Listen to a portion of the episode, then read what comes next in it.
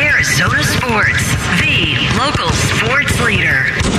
Suns insider Kellan Olson joins Burns and Gambo to talk Phoenix Suns basketball. Hey, Kevin. Uh, Kellan Olson, Arizona Sports. Nice to meet you. Welcome to the Valley. Uh, oh, yeah. Can you say it again? I'm Kellan. Welcome to the Valley. Nice to meet you. Courtside with Kellan. Brought to you by Southwest Gas.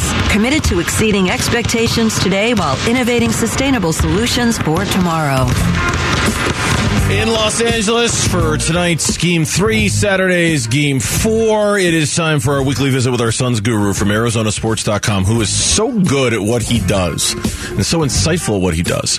He has already turned around a new Game 3 preview for tonight at Arizona Sports. Already? Already. That's why we love Kellan Olson, and he joins us here on the Burns and Gambo Show. Come on, Kellan. Aren't you there in L.A. to, like, sit on the beach and have a Mai Tai or something, right? Not that time of year, fellas. We were watching 20 win basketball. Never forget. what? Um, I read your preview. I, I, skimmed it as quickly as I could during the break because I saw that you sent out a Twitter link to it. I'm gonna I'm gonna kick this conversation with no Kawhi out, no Kawhi, I should say, for tonight's game. He's out with the knee injury. Does that hurt the Clippers more offensively or defensively against the Suns tonight? See, my first reaction was going to be defensively just because of how important he was to what they were doing on that end and just scheme wise, how they put Kawhi on Ayton and how that jumbled up a lot of what the Suns did, his ability to guard Kevin Durant compared to anyone else on the roster, and so on. But I think it's offensively. I, I think that the way that he was just the hub of their offense and the way that he kind of triggered everything that they were able to get into, I think one of the positives for the Suns that matters a whole lot more, it wasn't even worth bringing up before, was that Russell Westbrook, as a playmaker, like as a driving kick guy, hasn't really been that much of an impact through two games. Now he's been their second best player, but that's pretty much his defining trait right now outside of his energy as a player. And he hasn't really uh, been able to do most of that. It's mainly been Kawhi really triggering all their ball rotations and getting everything in gear. So without him on offense, not only from a scoring perspective, but from really getting their rotations going, getting the ball moving, getting another guy's hands there. They're in real trouble uh, without him, and, and that's you already felt like the loss without Paul George, right? And just how top heavy their roster is, obviously, but this is just a whole other level to it. How much of what the Suns did the other day in the mid range do you think is sustainable?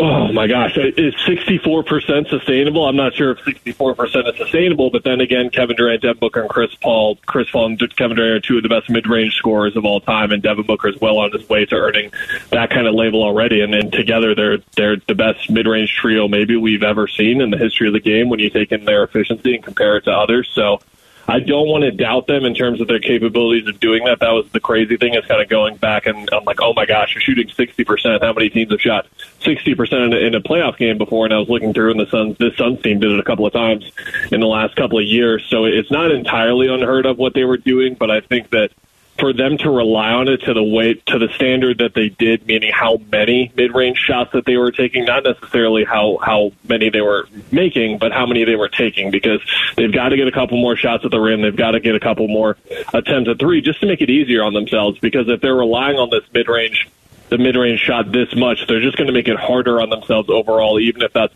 where they're the most comfortable, because it's just a math game at that point. Yeah, and I, and I, want to ask you about the math game, especially in light of the Kawhi injury. Kellan Olson, our guest here on the Burns and Gambo Show, our Suns guru, joining us live from Los Angeles tonight. Game three between the Suns and the Clippers. You'll hear it here on Arizona Sports. The math game. I want to ask you. We, we've talked a lot about the math game. You wrote about the math game this morning about the Clippers, you know, wanting to get to the free throw line, wanting to shoot a bunch of threes and hoping that the math of those attempts eventually would overwhelm the Suns.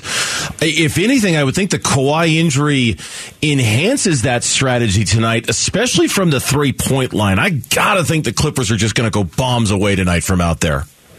I completely agree. They're at 61 attempts through three games. They, might take 40 tonight, guys. They, they might just really let well, them fly. Right now, I was, I, I was going to ask you. I, I, already set the over under at 42.5 three point attempts for the for the Clippers tonight. You got the over or the under on that, Kellan? I think I might go over. You, you know those Mavericks games we would see in the regular season when Luka was out, and they were just like letting go like fifty or sixty in some of those crazy games. Like we we might see something like that. They took eighteen more threes in the Suns through two games. They took thirteen more free throws, and I think more importantly, in terms of the possession battle, they were ahead twenty-seven to thirteen in offensive rebounding. So those are the three numbers that even with Kawhi out, they'll take those advantages and try to replicate them because while Kawhi is a tremendous, tremendous offensive player, they've still got guys who are capable of getting to the line. They've still got a lot of really good shooters, and they've still got guys cra- who are capable of crashing the offensive glass. Zubac and Westbrook, in particular, have been the two most impactful guys when it comes to the offensive rebounding. I don't think much of that changes with what with Leonard in. It just it it's a lot harder to do without him because of the amount of attention that he draws in. But but that's the thing about this game specifically tonight, and, and even looking at Saturday potentially if Leonard's out again for a Saturday afternoon game. This is such a, a team full of veterans that's equipped to adjust to anything, and there are a lot of teams that would be in a position like this, finding out a day or two beforehand that they're going to be missing their most important player when they're missing their other most important player, and it would be in an impossible position, position to adjust. But this is a team full of veterans. We know the job that Ty Lue does, and he'll be able to come up with something tonight. So the Suns have to be ready for this. They cannot sleepwalk through any part of this game or they're going to regret it, especially on the road. Well, I'm glad they don't have Pat Bev on the team anymore, but there's always the possibility of mucking it up, you know, play Covington, play Morris and, and just try to muck it up a little bit, make it hard, make it physical, make them pay. That would worry me a little bit if I'm the Suns. I don't want to get anybody injured with, with those guys, especially Morris, but, um, I don't know. I mean, I think, I, I don't think there's much of a chance for the Clippers unless, you know, unless they hit all those three pointers, but I wonder if they just try to make the game ugly, you know, to give themselves a you know a chance in the game.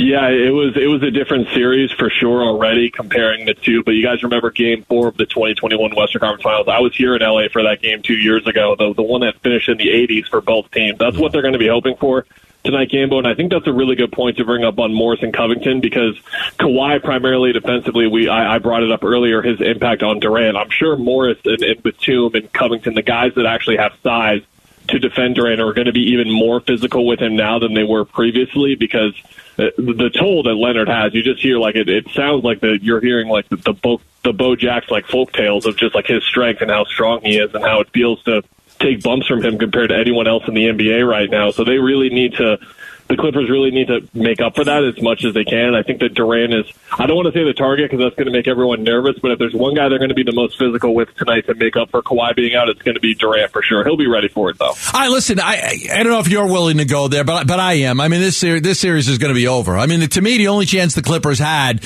after the Suns won Game Two was to win two games in L.A. and force the Suns to win three in a row. Um, even if Kawhi comes back, and as long as the Suns win today, they get a home court advantage back the, the way they're playing at home. You know, Kawhi clearly isn't 100%, right? They had the load management all year on him and he can't play in a, in, in the, and he had, he had, he had a week off to get the knee right and he can't play three games in a row. I think, I think the Clippers are done for.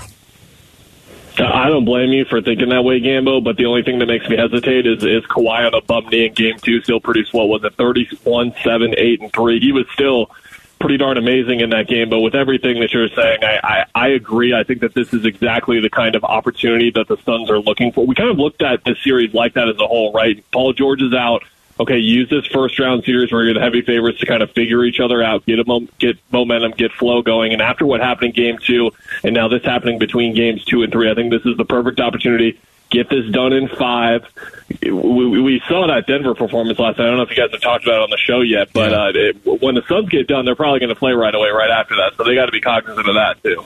Kellan Olson, live from Los Angeles, our guest here on the Burns and Gambo show. We've uh, the last couple of days we've likened it to the Hunger Games, kind of the competition off the bench to see who's going to get the minutes. And I know you wrote a little bit about it in your game recap after uh, after game two. Did Okogie, Busy, and Shamet basically win the Hunger Games match? And is that the eight man basically rotation now for the Suns moving forward? Do you think? I think so. I think that defensively, especially in the first half, that first stint that those three guys had, I thought that they were really good. You remember the half court, the backcourt violation that they forced. Biyombo had a couple of blocks. Okogie just had a couple of possessions offensively where you could see the chemistry that he had with the starters. But guys, I hate to do this. Uh, do they switch the starting lineup?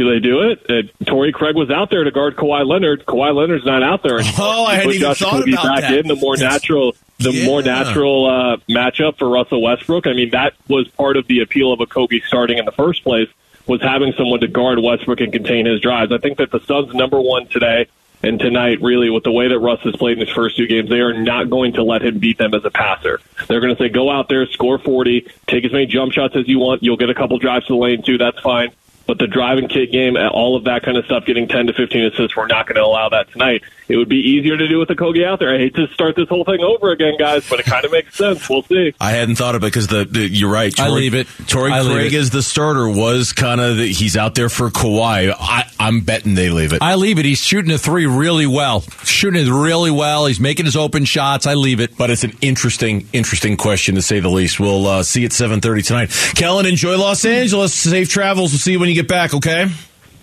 Thanks, guys. Yeah, see you next week.